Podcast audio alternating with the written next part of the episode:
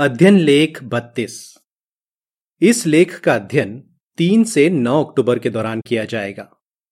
विषय, नौजवानों, बपतिस्मे के बाद भी आगे बढ़ते रहिए।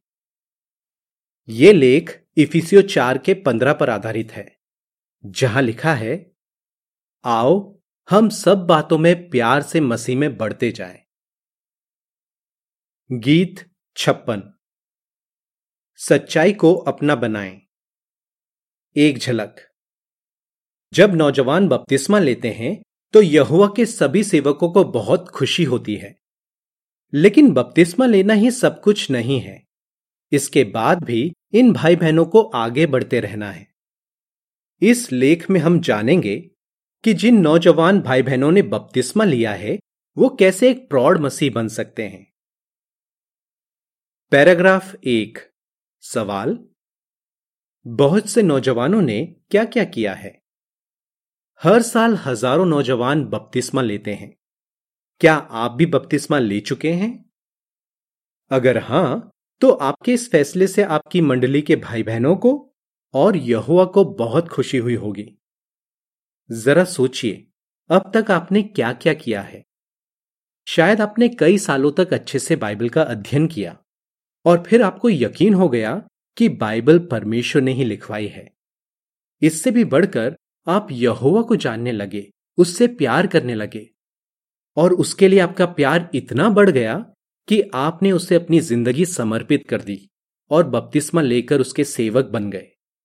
हमें आप पर बहुत नाज है। पैराग्राफ दो, सवाल। इस लेख में हम क्या जानेंगे? बपतिस्मा लेने से पहले आपके सामने कई मुश्किलें आई होंगी। जिस वजह से यहुआ का वफादार रहना आपको मुश्किल लगा होगा। जैसे जैसे आप बड़े होंगे ऐसी और भी मुश्किलें आएँगी। शैतान चाहता है कि धीरे धीरे आप यहुआ से दूर चले जाएँ, उससे प्यार करना छोड़ दें और उसकी सेवा भी ना करें। लेकिन किसी भी हाल में ऐसा मत होने दीजिए। जब आपने यहुआ को अपनी ज़िंदगी समर्पित की थी तो आपने उससे वादा किया था कि आप हमेशा उसके वफादार रहेंगे। आप अपना यह वादा कैसे निभा सकते हैं? बपतिस्मा लेने के बाद भी आपको पूरा ज़ोर लगाकर आगे बढ़ते जाना होगा। प्रौढ़ बनना होगा। इब्रानियों छ का एक। इस लेख में बताया जाएगा कि आप ये कैसे कर सकते हैं। प्रौढ़ मसीह कैसे बने? पैराग्राफ तीन, सवाल बपतिस्मा लेने के बाद सभी मसीहों को क्या करते रहना है? बपतिस्मा लेने के बाद हम सभी को प्रेषित पॉलुस की वो सलाह माननी चाहिए, जो उसने इफिसुस के मसीहों को दी थी। उसने उनसे कहा था कि वो पूरी तरह विकसित हो जाएँ या बड़े हो जाएँ। इफिसियो चार का तेरा वो चाहता था कि वो आगे बढ़े और प्रौढ़ मसीह बन जाए। इसी बात को समझाने के लिए पॉलुस ने एक मसीह की तुलना बच्चे से की। जब एक बच्चा पैदा होता है तो उसके माता पिता को कितनी खुशी होती है। लेकिन वो ज़िंदगी भर बच्चा नहीं रह सकता। एक ना एक दिन उसे अपना बचपना छोड़ना होगा और बड़ा बनना होगा। पहला कुरुंथियों तेरह का ग्यारह। उसी तरह, मसीह को बपतिस्मा लेने के बाद वहीं रुक नहीं जाना है, बल्कि बढ़ते जाना है। हम ये कैसे कर सकते हैं? आइए कुछ सुझावों पर ध्यान दें। पैराग्राफ चार, सवाल। एक प्रौढ़ मसीह बनने के लिए आपको क्या करना होगा? समझाइए। यहोवा से और भी प्यार कीजिए। ऐसा नहीं कि आप यहोवा से प्यार नहीं करते, लेकिन आप उससे और ज़्यादा प्यार कर सकते हैं। जब आप ऐसा करेंगे तो प्रौढ़ बन पाएँगे। पॉलुस चाहता था कि फिलिपी के मसीह भी यहोवा के लिए अपना प्यार बढ़ाते जाएँ। उसने उन्हें ऐसा करने का एक तरीका बताया, जो हम फिलिपियो एक के नौ में पढ़ सकते हैं। वहाँ लिखा है, और मैं यही प्रार्थना करता रहता हूँ कि सही ज्ञान और पैनी समझ के साथ तुम्हारा प्यार और भी बढ़ता जाए। उसने कहा कि सही ज्ञान और पैनी समझ होने से वो ऐसा कर पाएँगे। हम इससे क्या सीख सकते हैं? हम जितना ज़्यादा यहुआ के बारे में जानेंगे, उससे उतना ही ज़्यादा प्यार करने लगेंगे। हम जान पाएँगे कि उसमें कौन सी खूबियाँ हैं और उसका काम करने का तरीका कितना अच्छा है। फिर हमारा मन करेगा कि हम हमेशा ऐसे काम करें जिससे वो खुश हो और कभी उसका दिल ना दुखाएँ। हम हमेशा ये सोचेंगे कि यहोवा क्या चाहता है और वैसा ही करने की कोशिश करेंगे।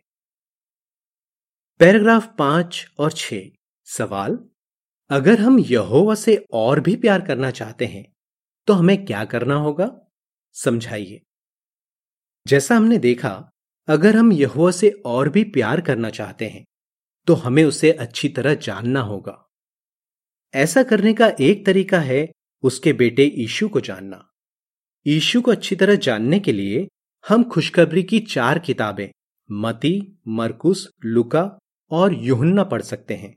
अगर आप रोज बाइबल नहीं पढ़ पाते तो क्यों ना आप इन किताबों से शुरुआत करें और हर दिन बाइबल पढ़ने की आदत डालें। यीशु के बारे में पढ़ते वक्त ध्यान दीजिए कि उसमें कौन कौन सी खूबियाँ थी और वो लोगों के साथ किस तरह पेश आता था। लोगों को उसके पास जाना और उससे बात करना बहुत अच्छा लगता था। यहाँ तक कि बच्चे भी उसके पास खींचे चले आते थे और वो उन्हें अपनी बाहों में ले लेता था। उसके चेले भी उसके सामने डरे डरे नहीं रहते थे, बल्कि खुलकर बात करते थे। यीशु ऐसा इसलिए था क्योंकि उसका पिता भी ऐसा ही है। हम यहुआ से बेझिझक बात कर सकते हैं, उसे अपने दिल का हाल सुना सकते हैं। हम यकीन रख सकते हैं कि वो हमारे बारे में कभी बुरा नहीं सोचेगा। वो हमसे बहुत प्यार करता है, उसे सच में हमारी परवाह है। जब यीशु देखता था कि लोगों की हालत कितनी बुरी है तो उसे उन पर बहुत दया आती थी। इस बारे में मती की किताब में लिखा है, जब उसने भीड़ को देखा तो वो तड़प उठा, क्योंकि वो ऐसी भेड़ों की तरह थे, जिनकी खाल खींच ली गई हो, और जिन्हें बिन चरवाहे के यहाँ वहाँ भटकने के लिए छोड़ दिया गया हो। मती नौ का छत्तीस। जब यहुआ ऐसे लोगों को देखता है, जो उसके बारे में नहीं जानते तो उसे भी उन पर तरस आता है। यीशु ने बताया, मेरा पिता जो स्वर्ग में है, नहीं चाहता कि इन छोटों में से एक भी नाश हो। मत्ती अठारह का चौदह। क्या ये बात आपके दिल को नहीं छू जाती? सच में, जितना ज़्यादा हम यीशु को जानेंगे, उतना ज़्यादा हम यहोवा से प्यार करने लगेंगे। पैराग्राफ सात। सवाल, अनुभवी भाई बहनों के साथ वक्त बिताकर आप क्या कर पाएँगे? अगर आप यहोवा से और भी प्यार करना चाहते हैं और एक प्रौढ़ मसीह बनना चाहते हैं तो अपनी मंडली के अनुभवी भाई बहनों के साथ वक्त बिताइए। ध्यान दीजिए कि वो कितने खुश रहते हैं। उन्हें इस बात का कोई अफसोस नहीं कि उन्होंने यहुआ की सेवा करने का फैसला किया। यहुआ की सेवा करते वक्त उन्हें बहुत से अच्छे अनुभव हुए होंगे। आप उनसे उस बारे में पूछ सकते हैं। जब आपको कोई बड़ा फैसला करना हो तो आप उनसे सलाह ले सकते हैं। आखिर बहुतों की सलाह से ही तो कामयाबी मिलती है। नीति वचन ग्यारह का चौदह। पैराग्राफ आठ। सवाल, अगर आपको बाइबल की सच्चाइयों पर शक होने लगे तो आप क्या कर सकते हैं? बाइबल की सच्चाइयों पर यकीन बढ़ाइए। जैसा कि हमने पैराग्राफ दो में देखा, शैतान कोशिश करेगा कि आपका विश्वास कमज़ोर पड़ जाए। और आप यहोवा से दूर चले जाएँ। वो चाहता है कि आप बाइबल की सच्चाइयों पर शक करने लगें। जैसे एक सच्चाई ये है कि हमें परमेश्वर ने बनाया है। लेकिन हो सकता है कुछ लोग आपको ये यकीन दिलाना चाहें कि किसी ने हमें बनाया नहीं है, हमारा विकास हुआ है।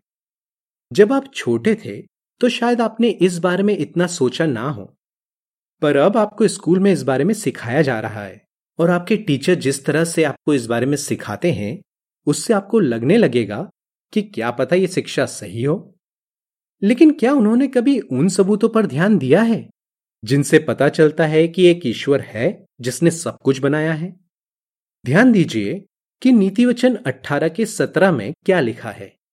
जो मुकदमे में पहले बोलता है, उसकी बातें सही लगती हैं, मगर जब दूसरा पक्ष सवाल जवाब करता है तब हकीकत सामने आती है। स्कूल में आपको बहुत कुछ सिखाया जाएगा, पर हर बात को सच मत मान बैठिए। बाइबल और हमारे प्रकाशनों में खोजबीन कीजिए। उन भाई बहनों से बात कीजिए जो पहले विकासवाद की शिक्षा को मानते थे। उनसे पूछिए कि उन्हें कैसे यकीन हुआ कि कोई बनाने वाला है जो हमसे बहुत प्यार करता है। तब आप जान पाएँगे कि सच क्या है। पैराग्राफ नौ, सवाल आप मेलिसा से क्या सीख सकते हैं? मेलिसा नाम की एक बहन के मन में सवाल था कि क्या किसी ने हमें बनाया है? या हम अपने आप आ गए? पर जब उसने इस बारे में खोजबीन की तो उसका शक दूर हो गया। वो कहती है, स्कूल में टीचर जिस तरह विकासवाद के बारे में सिखाते हैं, उससे लगता है कि वही सच है। शुरू शुरू में तो मैं इस बारे में कोई खोजबीन नहीं करना चाहती थी, क्योंकि मुझे डर था कि मुझे इस बात के सबूत नहीं मिलेंगे कि हमें किसी ने बनाया है। पर यह ये नहीं चाहता कि हम यूँ ही किसी बात पर यकीन कर लें। यकीन करने की हमारे पास ठोस वजह होनी चाहिए। मेलिसा ने जीवन की शुरुआत, पाँच सवाल, जवाब पाना ज़रूरी ब्रोशर और कुछ दूसरे प्रकाशन पढ़े। वो कहती है, इन्हें पढ़ने से मेरा शक दूर हो गया। काश मैंने ये किताबें पहले पढ़ ली होती। चित्र शीर्षक। अगर आपको स्कूल में विकासवाद के बारे में सिखाया जाता है तो आप क्या कर सकते हैं? पैराग्राफ 10 और 11 सवाल, आप गलत काम करने से खुद को कैसे रोक सकते हैं? गलत काम करने से खुद को रोकिए। बड़े होते होते नौजवानों में ये इच्छा बढ़ने लगती है कि वो किसी दूसरे व्यक्ति के साथ संबंध रखें। दुनिया के लोग कहते हैं कि शादी से पहले यौन संबंध रखने में कोई बुराई नहीं है। और शायद वो आपको भी ऐसा करने के लिए कहें। शैतान भी चाहता है कि आप इन इच्छाओं को खुद पर हावी होने दें और कुछ गलत कर बैठें। लेकिन आप कुछ गलत करने से खुद को कैसे रोक सकते हैं? पहला थिसलुनिकियों चार के तीन और चार में लिखा है, परमेश्वर की मर्ज़ी यही है कि तुम पवित्र बने रहो और नाजायज यौन संबंधों से दूर रहो और तुम में से हर कोई पवित्रता और आदर के साथ अपने शरीर को काबू में रखना जाने। जब आप अकेले में यहुआ से प्रार्थना करते हैं तो उसे साफ़ साफ़ बताइए कि आपके मन में क्या चल रहा है और उससे कहिए कि वो आपको अपनी इच्छाओं पर काबू पाने में मदद करे। ये सोचकर डरिए मत कि यहो आपके बारे में क्या सोचेगा या आपको सजा देगा। वो आपका दोस्त है, दुश्मन नहीं। बाइबल पढ़ने से भी आपको बहुत मदद मिल सकती है। मेलिसा को भी बुरी इच्छाओं पर काबू पाना मुश्किल लग रहा था। वो बताती है, हर दिन बाइबल पढ़ने से मुझे बहुत मदद मिली। इसे पढ़कर मैं याद रख पाती हूँ कि मैंने अपनी ज़िंदगी यहोवा को समर्पित की है, और मुझे उसे खुश करना है। ऐसा मत सोचिए कि आपको खुद ही अपनी इच्छाओं से लड़ना है। आप इस बारे में अपने मम्मी पापा से बात कर सकते हैं। हो सकता है कि आपको ऐसी बातों के बारे में उनसे बात करना मुश्किल लगे। लेकिन उनसे बात करना ज़रूरी है। मेलिसा कहती है, मैंने यहोवा से हिम्मत के लिए प्रार्थना की और फिर पापा को बताया कि मेरे मन में क्या चल रहा है। उनसे बात करके मुझे बहुत अच्छा लगा और मैं जानती थी कि यहोवा भी मुझसे ज़रूर खुश होगा। पैराग्राफ 12 सवाल, आप सही फैसले कैसे ले सकते हैं? बाइबल के सिद्धांतों को ध्यान में रखकर फैसले कीजिए। जब आप छोटे थे तो शायद आपके मम्मी पापा आपको बताते थे कि आपको क्या करना चाहिए। लेकिन जैसे जैसे आप बड़े होंगे, आपको खुद कई फैसले लेने पड़ेंगे। मगर आपको ज़िंदगी का इतना तजुर्बा नहीं है। तो आप कैसे सही फैसले ले सकते हैं, जिससे यहुआ के साथ आपका रिश्ता ना बिगड़े? कारी नाम की एक बहन बताती है कि अच्छे फैसले लेने के लिए ज़रूरी नहीं कि आपके पास हर बात के लिए कायदे कानून हो। वो कहती है मैं समझ गई कि मुझे हर चीज़ के लिए नियम ढूँढने की ज़रूरत नहीं, बल्कि मुझे ये सोचना चाहिए कि बाइबल में इस बारे में क्या सिद्धांत दिए गए हैं। इसलिए आप जब भी बाइबल पढ़ते हैं तो खुद से ये सवाल कीजिए, इन आयतों से मैंने यहोवा के बारे में क्या जाना? वो किस तरह सोचता है?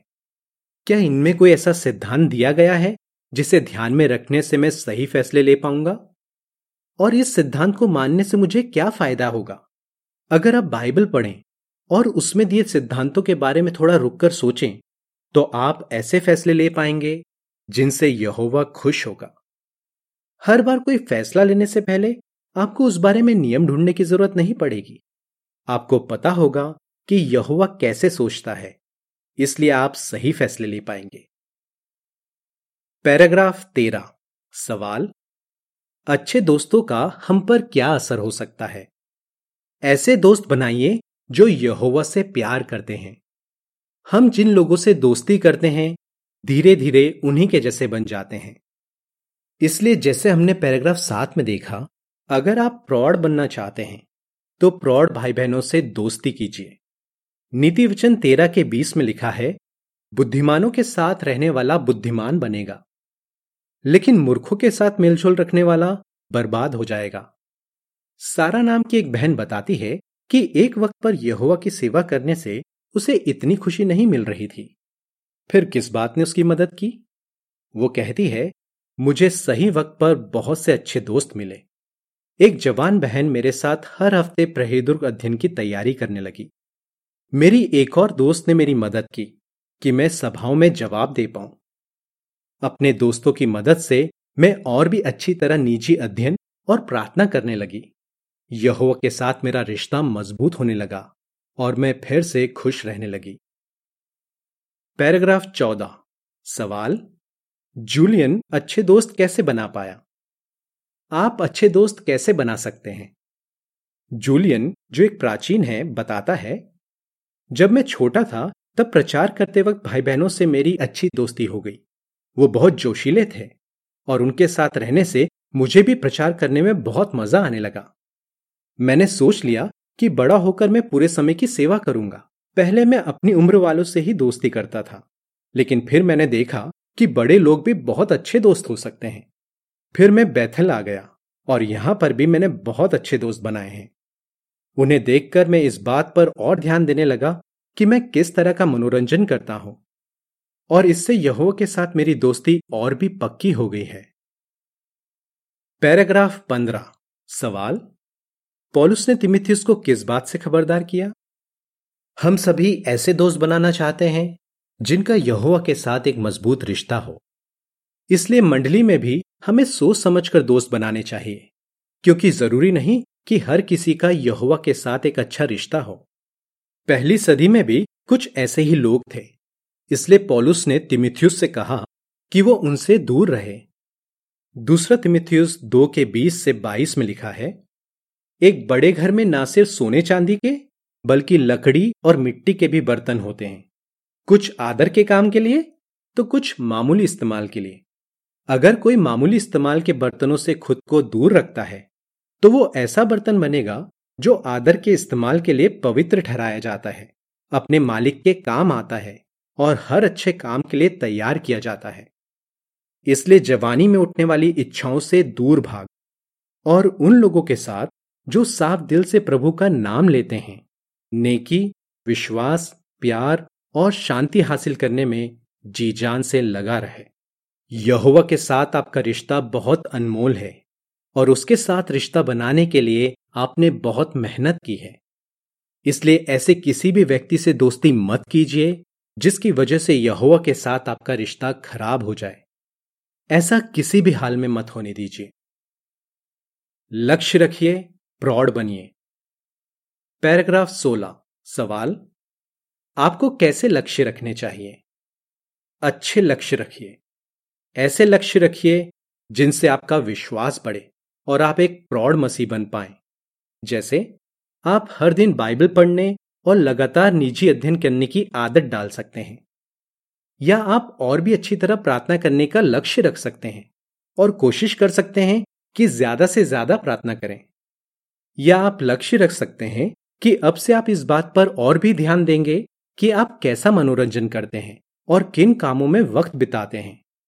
जब यहोवा देखेगा कि आप आगे बढ़ने के लिए कितनी मेहनत कर रहे हैं तो उसे बहुत खुशी होगी।